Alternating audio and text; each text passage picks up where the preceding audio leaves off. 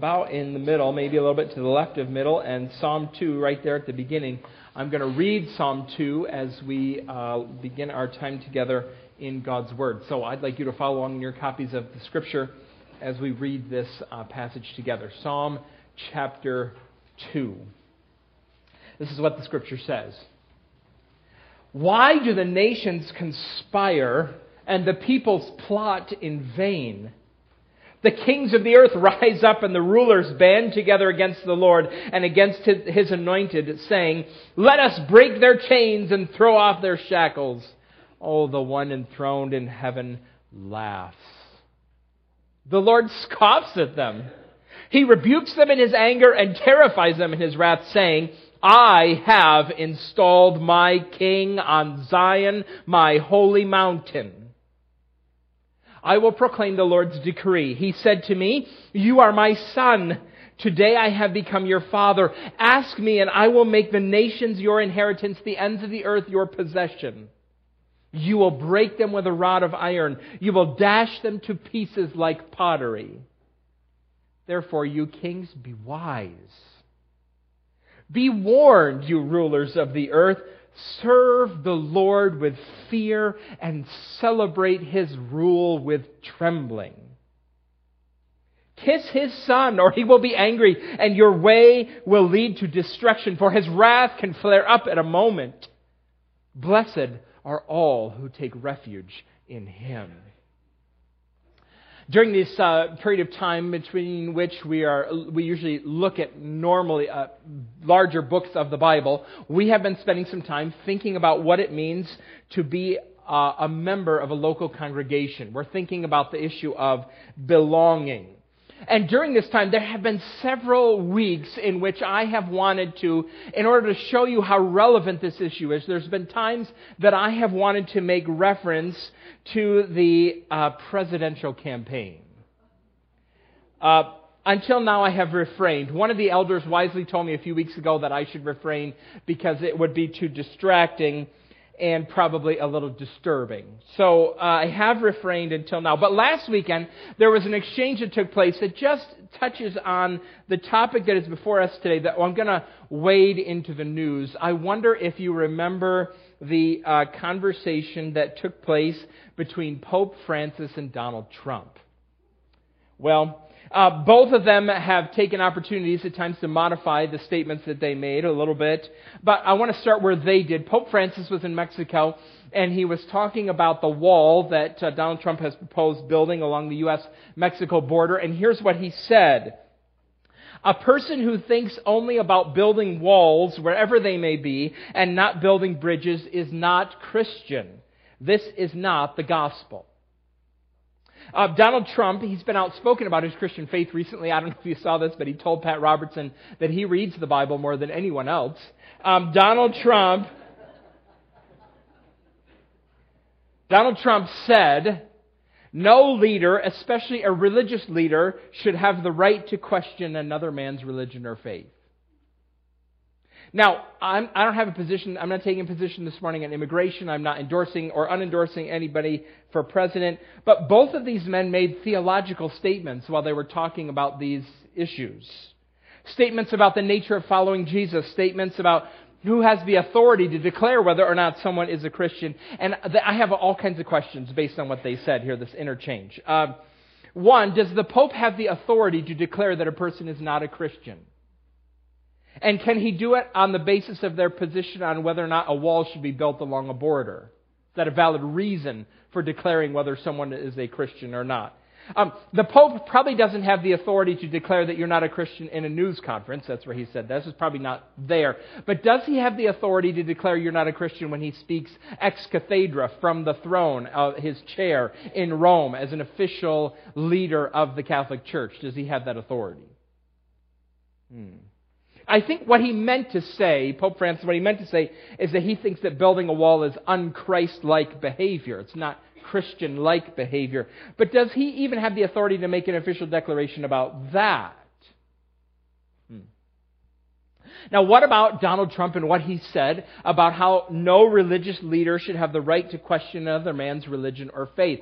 Actually, that is a very popular statement. It's a, it's a theological statement, and it's very, very popular. Most people agree with Donald Trump about this, that nobody ought to have a right at all to make any sort of statement about someone else's religious beliefs or faith. That, that idea, the popularity of that idea is why church membership seems so foreign, why it's so out of tune with the song that we sing so much in our culture. Remember a few weeks ago we talked about uh, the man who became recently became the spokesman, the lobbyist for the Secular Coalition of America. He's a former Baptist, and, and he was talking about his own faith. And he said in, in an interview, he said, "My faith is a private matter," which means you have no right to question or challenge or object to what I believe at all, because no one has the right to challenge or question someone's private faith. Now, that is a very popular view. I'm not sure it accords very well with what Jesus said, though. One presumes that if any religious leader has a right to question another person's faith, it would be Jesus. Uh, Jesus, in fact, he gave his church authority to bind and loose. He told us to do this. He said, Take the authority that I'm giving you, and you are to, with it, on the profession of faith in him, welcome believers into the church. There is nothing private about following Jesus. It's personal, but it's not private, and there's a difference. And then uh, Jesus told us that if someone professes to follow him, and they refuse to repent, then Jesus said we're supposed to exclude them from the congregation. Not angrily, not vainly, not arrogantly, not out of vengeance, but we're supposed to loose them, exclude them from the congregation. Who has the authority to speak for Jesus? And how far does that authority extend? So, two very important questions. Um, I think that both of these questions are inextricably linked with what you believe the church is. They're both issues having to do with belonging. This morning, we're going to come to the second part of a discussion that we started last week. We're going to talk about authority again today, but this morning, our emphasis is going to be on the limits of a church's authority. You remember what Hebrews 13 17 says? We read this last week you remember this? Have confidence in your leaders and submit to their authority because they keep watch over you as those who must give an account. Do this so that their work will be a joy, not a burden, for that would be of no benefit to you. Now, how far does this word submit here extend? Can a church or an elder tell you what to eat, or what to wear, or whom to marry and when? Uh, what controls does a, a church have over your job, your time, your money? What would happen if our church, we got together, we had a vote, and we voted that every member of our congregation has to give a certain amount of money to the church? Would that be binding on you? Would you be sinning if you didn't follow that resolution? Hmm. These are important questions because when a church tries to exercise too much authority, it risks becoming cultish, not necessarily in doctrine, but in practice. There have been religious leaders who've tried to answer all those questions by saying, Yes, I can tell you what to eat and what to wear and when, whom to marry and when. And uh, uh, there's, there's been church religious leaders who've made those claims. Uh, if we don't exercise enough authority, though, we um, fail in our duty to represent Jesus Christ. So, what we're going to do this morning, we're talking about three things. We're going to move in three different directions. First, we're going to talk about Jesus and his authority. What sort of authority does he have? This is going to be a little review for us, I think, from some of the things we talked about last week. And the reason I want to talk about it is because, oh, brothers and sisters, it will give us a chance as a congregation to rejoice in the greatness and the supremacy of our Savior Jesus Christ. The second thing that I want to talk about is we're going to talk about the authority that Jesus gives. And for just a minute, I want to talk about um, the relationship between elders and the congregation. We'll do that for just a few minutes. And then third, we're going to be more specific and maybe more systematic about the limits of a church's authority how it's limited, actually, more importantly, why it's limited, and then how it is limited. Um, let's talk about first about Jesus and his authority. This is, um, we have set before us this Jesus is an absolute totalitarian. Jesus is an absolute, without question, totalitarian. He demands complete and total authority over your life. That's actually the, the message of uh, Psalm 2, part of the message of Psalm 2. Psalm 2 is one of the most quoted uh, Psalms in the New Testament. Originally, it was a coronation song. They would sing this on the day that a new king in Judah, descendant of David, would be crowned. They'd place the crown on his head, and they would sing this celebratory song, and they would sing it about the special relationship between God and one of David's descendants, the king. The king of Israel, the king of Judah, is God's adopted son. And, and, and, and he's God's anointed king. Now, its most literal fulfillment, though, in the New Testament comes uh, uh, uh, before King David's greatest son, Jesus Christ. He's not God's son by adoption. He's not been adopted like David's son by God. He is God's son by nature. He is the Son of God. And if you aim to plot against him, the text says, you will face the wrath of God. You will, you will face the son's pottery smashing rod of iron. Serve him, the counsel is verse 11. Serve him with fear. Celebrate his rule. Kiss him. Give him the honor that he is due. Otherwise, you place your yourself in great danger.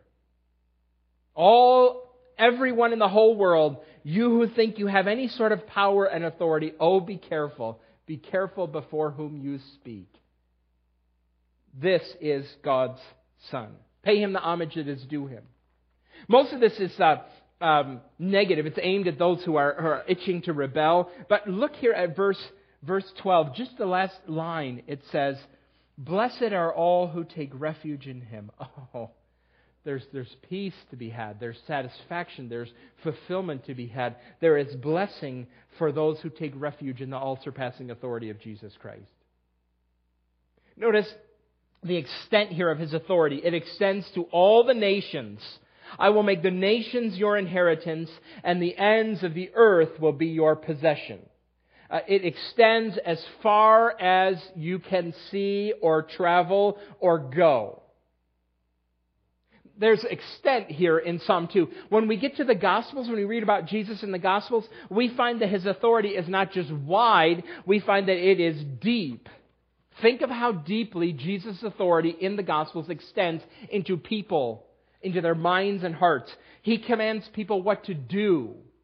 He commands people how to feel, what to value, where to go, what to believe. In fact, he has so much authority, he commands people to do things that are impossible for them to do.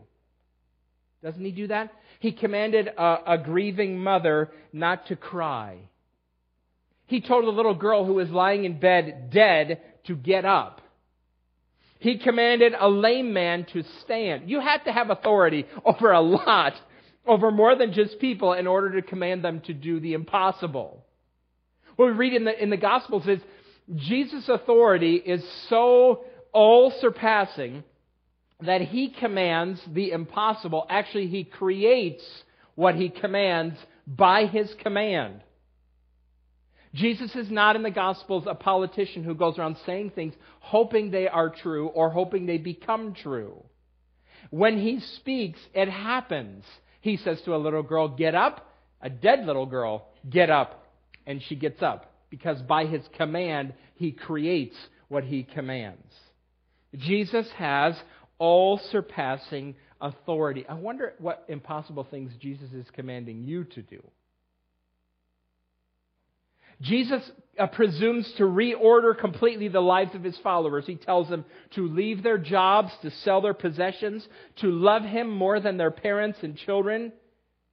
He commands you that what you, when you, what, what you really want to do when the, when the overall, the, the dominating desire of your heart is to engage in lust and sexual fantasy, Jesus has the authority to command you to fight it so much it's like cutting off your hand and gouging out your eye.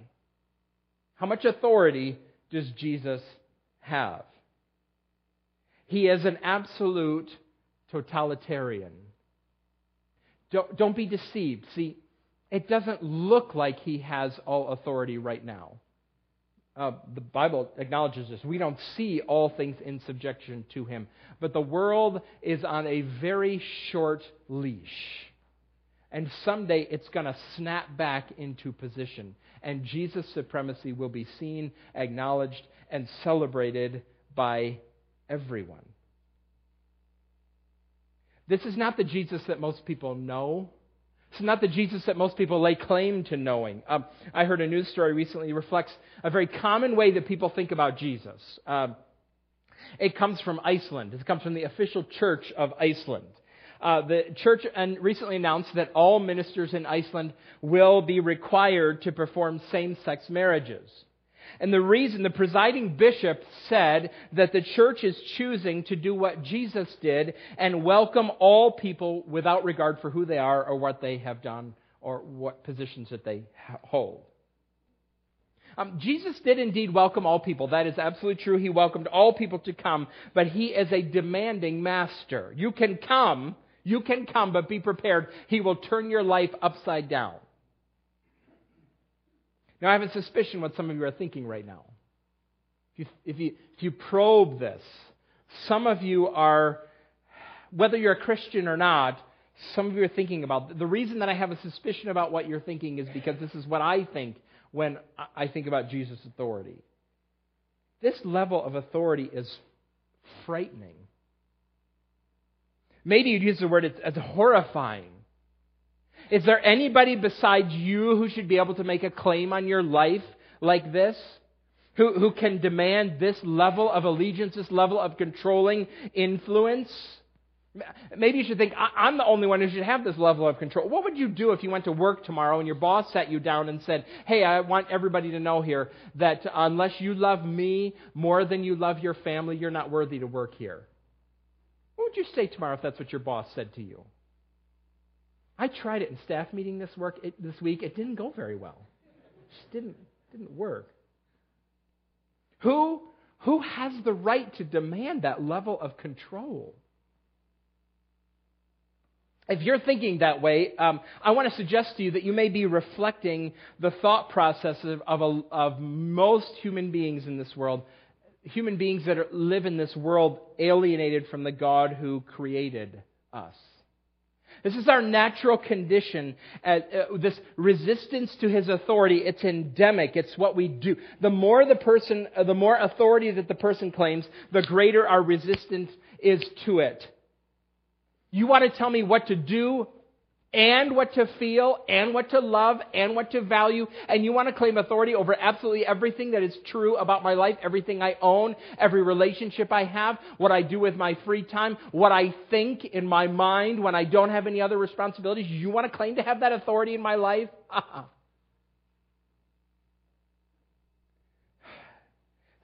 Is that a step too far? Is it too oppressive?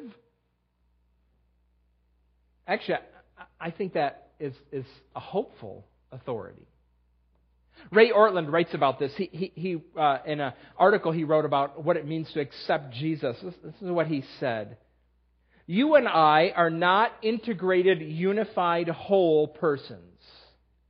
Our hearts are multi divided. It's like we have a boardroom in every, uh, every heart. Uh, uh, let me start again.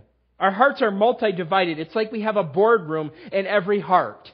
Imagine a big table, leather chairs, coffee, bottled water, and a whiteboard. A committee sits around the table in your heart. There is the social self and the private self and the work self and the sexual self and the recreational self and the religious self and others. The committee is arguing and debating and voting, constantly agitated and upset. Rarely can they come to a unanimous, wholehearted decision. We tell ourselves we're this way because we're so busy with so many responsibilities, but the truth is that we're just divided, unfocused, hesitant, and unfree. Now, where do all these committee members come from in your mind? Where do they come from? What you read, what you hear, what you watch, how other people treat you, your dreams, your disappointments, your culture, television commercials, your relationships. You're tempted to think that in your life, that you function as an independent operator and that Jesus comes with this great claim of authority and, and there's going to be war between the two of you. But you're, you're not an integrated, you're not as independent as you think you are. The level of Jesus, the, the authority that Jesus demands is frightening. But I also want you to know this morning that there is no one who is worth giving this level of authority to like Jesus. He is an absolute totalitarian who loves you more than anyone else. In fact, there is no one more committed to your good, your blessing, your benefit than Jesus. In fact, he's so committed to it that he died for you. This is why his authority is actually good news. No one has given as much that you might have life, real life. That's what Jesus said in John 10. I have come that they might have life. I'm the good shepherd. I lay my, down, my life down for my sheep. Think about this with me in terms of, of Psalm 2. Jesus came and he entered a world that was in rebellion against God. And when he came, it would have been right and proper, proper for him to come with a rod of iron and smash rebels like you and I to pieces like pottery. But instead, Jesus himself was the one smashed. Jesus was the one who was broken with a rod of iron on the cross when he died for you. The clarion call of Jesus, this is his chief demand, is that you come to him for refuge, that you come to him for forgiveness. His authority would be oppressive were it not so clearly suffused with his love. Listen again how Ray Ortlund con, uh, continues. He's talking about people who are divided, unfocused, hesitant, and unfree, by which I mean he's talking about people. He says, that kind of person can accept Jesus in two ways. One is to invite him into the committee to give him a vote too. But then he becomes just one more complication. The other way to accept Jesus is to say to him, My life isn't working. Please come in and fire my committee, every last one of them, I hand myself over to you. I am your responsibility now. Please run my whole life for me. Accepting Jesus is not just adding Jesus, he says, it is also subtracting the idols. That's why this claim is such good news. It's good news that Jesus comes as an absolute totalitarian because there is no one worthy of your trust like he is. There is no one who is able to command your life with such grace, skill, and wisdom as Jesus Christ. Not even, not even especially you. There's no limit to his authority. Now, let's move on and let's talk about the authority that Jesus gives. So, if this is the authority that he has, what sort of authority does he give? Again, a little bit of review from last week. All authority that any human being rightly wields is delegated authority from God. Whether we're talking about the state or in a family or in a church, it's all delegated uh, authority. That in itself is a limiting factor. That's why we're talking about authority under this heading, the authority Jesus gives. I read Hebrews 13, 17 a few minutes ago. Jesus can command you to submit to the elders in a church the elders, though, do not have the authority to command you to submit to them. Because it's delegated authority. It's delegated authority and it's limited in its scope. It's limited in its breadth. Jesus has all authority. The authority he gives to others is limited to certain domains. No elder or church has the right to go beyond what Jesus has said because it is his authority. So our responsibility is to proclaim and explain what he has said. Has Jesus spoken about where and when you can go on vacation? Not in his book. So no elder or church can tell you where you can or cannot go on vacation. Does, does, does Jesus speak directly and specifically about how you should educate your children? There are principles, there's values set down, but there's no specific requirements about where you must educate your children. Any commands from Jesus about how much you can spend on your house? No. What sort of car you can drive? No. Your clothing? Well, he says to be modest. That's about what he says. Dress modestly. But beyond that, no. We have the right to proclaim and explain what he has said. Now, let me think for just a minute with you about um, the relationship, these two entities that exist in the Bible. There's Jesus' church, and then there are these people who function like shepherds in the church, elders, overseers. We think that the highest authority in, a, in the church, in any local congregation, is the congregation itself. That's a Baptist distinctive. We are uh, happy Baptists. Um, it makes us different. That makes us different than Presbyterians and Methodists and Catholics and Lutherans.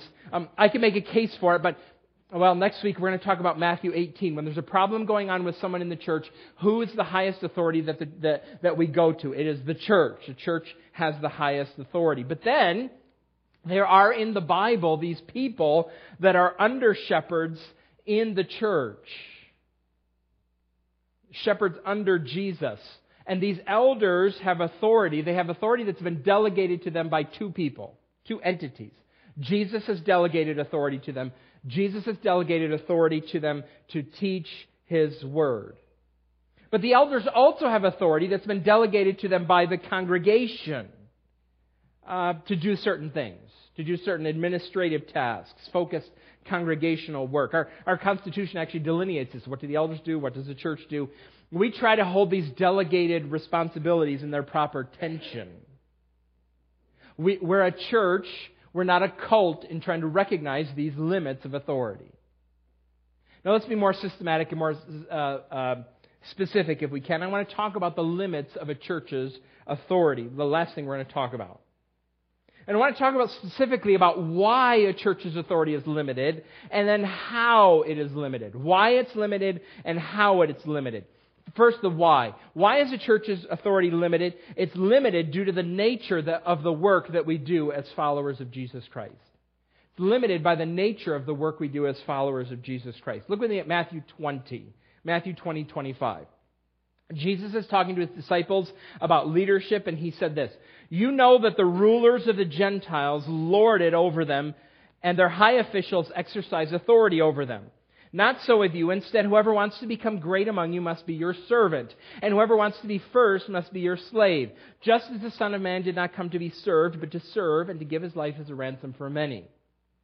Jesus is contrasting two different types of authority. There is a sort of lording authority. It is outside in, top down, controlling authority. And it has a, uh, has a place, a very important place. This is the authority that the, the state has. It's stop sign authority. When I come up to a stop sign, it doesn't matter whether I respect the stop sign or even what condition the stop sign is in. I am responsible because it's lording it over me. My responsibility is to stop at the stop sign. Not roll through the stop sign. I see some of you. I mean, stop at the stop sign, right? And the state has the power to enforce it. They can give me tickets. Uh, they can they can take my license away if I refuse to abide. They can put me in jail top down lording authority. And it has its usefulness. It's good. I'm grateful for this type of authority. But that's not the type of authority that is to function in the church of Jesus Christ. Why? Because we believe that the work that God does in a person's life through Jesus is from the inside out, not the outside in. Not the top down, but the inside out. And that changes the nature of how we relate to one another. There's a lot of places in the Bible where we could go to talk about this. But I just want you to turn, we're going to look for one example to Romans chapter 8. Flip with me over to Romans chapter 8. I'm going to read a lot of verses from Romans 8, and I feel bad I'm going to skip a lot of wonderful things.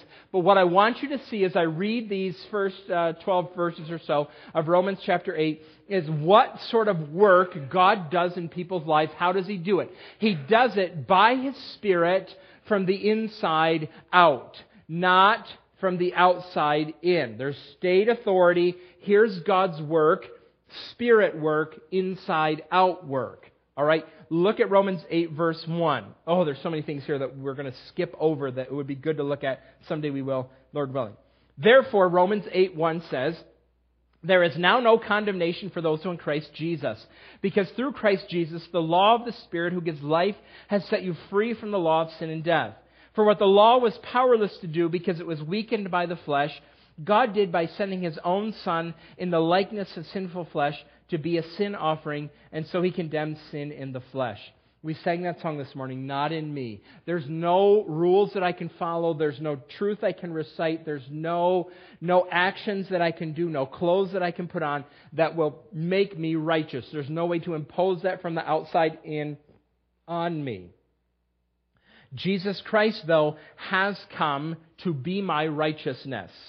Verse 4 the, He came, He condemns sin in the flesh in order that the righteous requirements of the law might be fully met in us who do not live according to the flesh, but according to the Spirit. There it is, we live by the Spirit. Those who live according to the flesh have their minds set on what the flesh desires, but those who live in accordance to the Spirit have their minds set on what the Spirit desires. The mind governed by the flesh is death, but the mind governed by the Spirit is life and peace. The mind governed by the flesh is hostile to God. It does not submit to God's law, nor can it do so. Those who are in the realm of the flesh cannot please God. You, however, are not in the realm of the flesh, but in the realm of the Spirit, if indeed the Spirit of God lives in you. And if anyone does not have the Spirit of God, Christ, they do not belong to Christ. But if Christ is in you, then even though your body is subject to death because of sin, the Spirit gives life because of righteousness. And if the spirit of him who raised Jesus from the dead is living in you, he who raised Christ from the dead will also give life to your mortal bodies because of his spirit who lives in you. It's the spirit in you. The spirit in you. Now, because we are proclaimers of the gospel and those who work in the realm of the spirit, we, our authority comes through the gospel and the power of the spirit. We don't do outside in work. We appeal to the gospel from the inside out by the Spirit. Now, how does that work? Let me illustrate this in a few ways. Right? There is a command in the Bible, Hebrews 10:25. It says, "You must come to church." We read it this morning in our church covenant. We will not forsake the assembling of ourselves together. You must attend services. The Bible does not authorize, though, the elders to go to people's houses and drag them from their beds and force them into the pews. Okay, that's law work.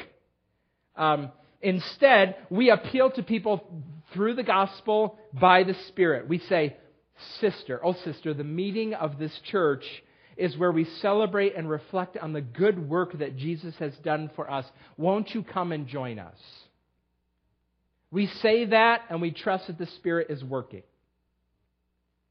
Or if a man in our church leaves his wife, we don't go to where he's living with a shotgun and threaten him if he will not return. Some of you want that ministry, I know. You're hoping. It's not what we do. We don't have that authority. Instead, we have the authority of counsel, not the authority of command. And we go to that man and we say, Oh, brother, Jesus Christ died for his bride, the church, and he would never abandon her. Will you not, like our great Savior, will you not remain faithful to your wife? We say that and we trust the Spirit to do his transforming work. You ever seen a, a picture of children wearing their Getting Along t shirt? You've been on Pinterest, you've seen this somewhere, I'm sure, right? Okay, go and buy yourself an extra 2XL white t shirt spray paint on it. This is my this is our getting along t-shirt. And when your little children fight, put both of them in it. Right? Okay? Put one arm out to the other side. They stand there like this and they're getting along t-shirt. All right? This is this is what's that? Law work, isn't it? Outside in work. It's outside in pressure. Sometimes it's a necessary part of parenting. In fact, often it is, right? when your little children are fighting and then you want them to be reconciled with each other, you say to them, say you're sorry. And what do they say? Sorry. Right? Then you say, no, say it nicely. Sorry. No, I said nicely. Sorry. Little, you know, it improves a little bit. Smile. Sorry. Right? Okay? You just, you're, you're doing outside in. Sometimes that's parenting work is that way. Um, it's not all that it is you, you want to do heart work as, as a parent. But the, the church doesn't have getting along T-shirts. Okay, we don't have any in store for the next congregational meeting. Okay, we don't have any of those. Instead, what do we say? We say, "Oh, brothers and sisters, the Lord Jesus Christ has forgiven us." And it, since he has forgiven us so much, how can we not forgive one another? and we trust the Spirit to do His transforming work. Does that feel powerless to you? Are, are you discouraged that we don't use shotguns or threats or cages or, or shame people to getting uh, them to follow Jesus? Does, doesn't that seem. Uh, here we go. Here's a good question. It answers himself. Here's the question Doesn't it seem ineffective to point people to Jesus and trust the Spirit to work? By asking that question, you, you, you reveal the answer. What do we do if people don't respond to the appeals that we make? Well, that's what we're going to talk about next week. The gospel is outside is inside out work. It's empowered by the church, and the church is the temple of the Holy Spirit. We work that way too. This is why the authority of the church is limited. It's limited in its physical powers. No shotguns, no t-shirts, no dragging people by the hair, no guilt trips, no shame, no lectures, no harangues. Actually, our authority is only limited by the Holy Spirit. How limited is that? Hmm. Now, that's the why. It's limited by the nature of our work because we are gospel believing and proclaiming people. We are Holy Spirit trusting people. So our authority is limited in that way. Now let's talk about how it's limited.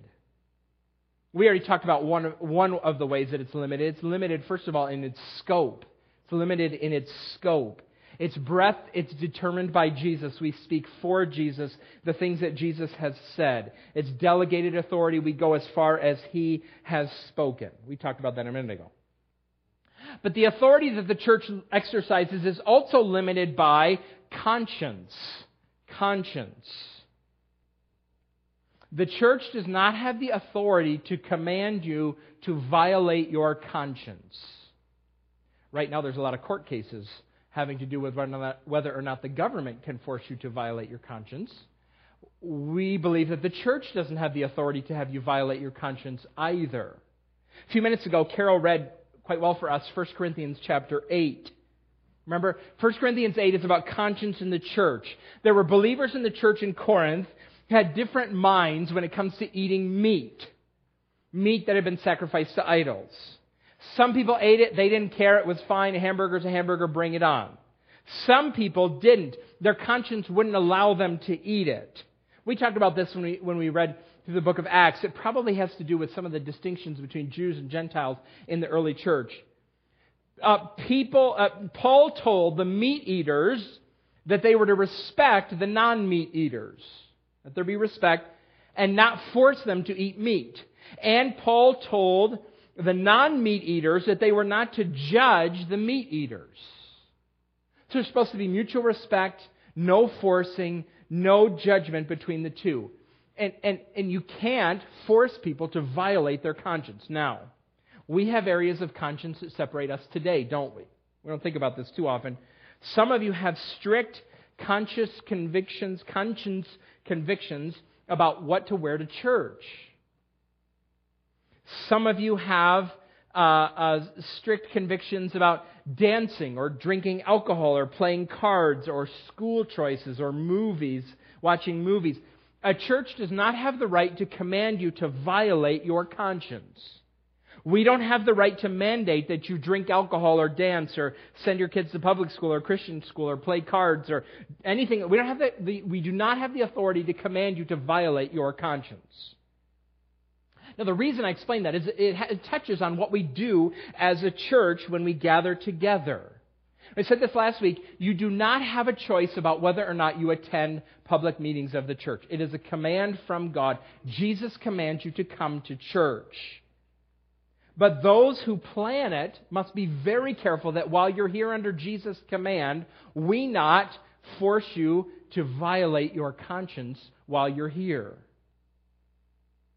That's why we don't have dance offs as part of our service, right? Um, uh, that's why, actually, when we meet, we do as much as possible. We stick close to what the Bible says about worship. It's why our church services are church. We sing, we read the Bible, we pray, we give, we take the Lord's, take the Lord's Supper, we baptize. Those are the commands you, you may have convictions related to 10,000 other things And a church with limited authority won't stray into those areas. We don't have the authority to vi- force you to violate your conscience. Uh, there's a scene, I imagine most of you have seen this in The Wizard of Oz. There's a scene towards the end. Uh, I, I, think I talked about this a few months ago. I, I can't remember. Um, there's a scene where uh, Dorothy and, and the Tin Man and the Lion and, and the Scarecrow and Toto go back into the chamber of the great and powerful Oz. They've already been there before. They were commanded by the great and powerful Oz to go get the, uh, the witch's broom, and they brought the witch's broom back, and uh, they have presented, and they want the great and powerful Oz to fulfill his word and to give them uh, the things that they require. And there before them is the hologram of the great and powerful Oz. It's big, it's green, it's creepy, it's loud. And, and they're, they're uh, uh, cowering before it. And, and while, while they're cowering before the great and powerful Oz, Toto, of course, goes over and finds that pasty little wrinkled old man, right, behind the curtain. Pay no attention to the man behind the curtain. What they find out is that that pasty, wrinkled, old little cute man is the actual Wizard of Oz. The, the guy up there, he's, he's just an illusion. The analogy is not perfect, okay? It's not, it's not perfect. But some churches, some pastors present themselves as the great and powerful Oz. It happens. The real head of the church is he's behind the curtain, he's just unimpressive Jesus. But the opposite is true. We are the pasty, weak, frail men. Jesus is the king. Not terrible, but indisputably great. And it is his greatness and his authority that prescribes the authority of his church. Let's pray, shall we? Father, we come before you through Jesus Christ, our great King he who has all authority. Lord, uh, we sang this morning, creation longs for his return when Jesus Christ will rule the earth. And uh, we do look forward to and long for that day when Jesus' authority is evident to all. The world will be a wonderful place. It, it, will, it will work in perfect harmony. There will be balance and beauty and goodness uh, everywhere that we see there will not be poverty and abuse and faithlessness. Oh, we pray together because we long for that day that Jesus comes back and his authority is clear for all to see. But in the meantime, Lord, we pray, we humbly ask you that you would enable us to use the authority that you have given us well, that we would be careful of the boundaries, that, that we would. Um, together celebrate your supremacy over us all, and that we would grant to one another the freedom that you have given us. You who are our great Savior, the one who is our good shepherd. Thank you, Lord Jesus, for laying your life down for us that we might have full lives. Oh, how thankful we are. Guard us, guide us Protect us from our foolishness, we ask. In Jesus' name, amen.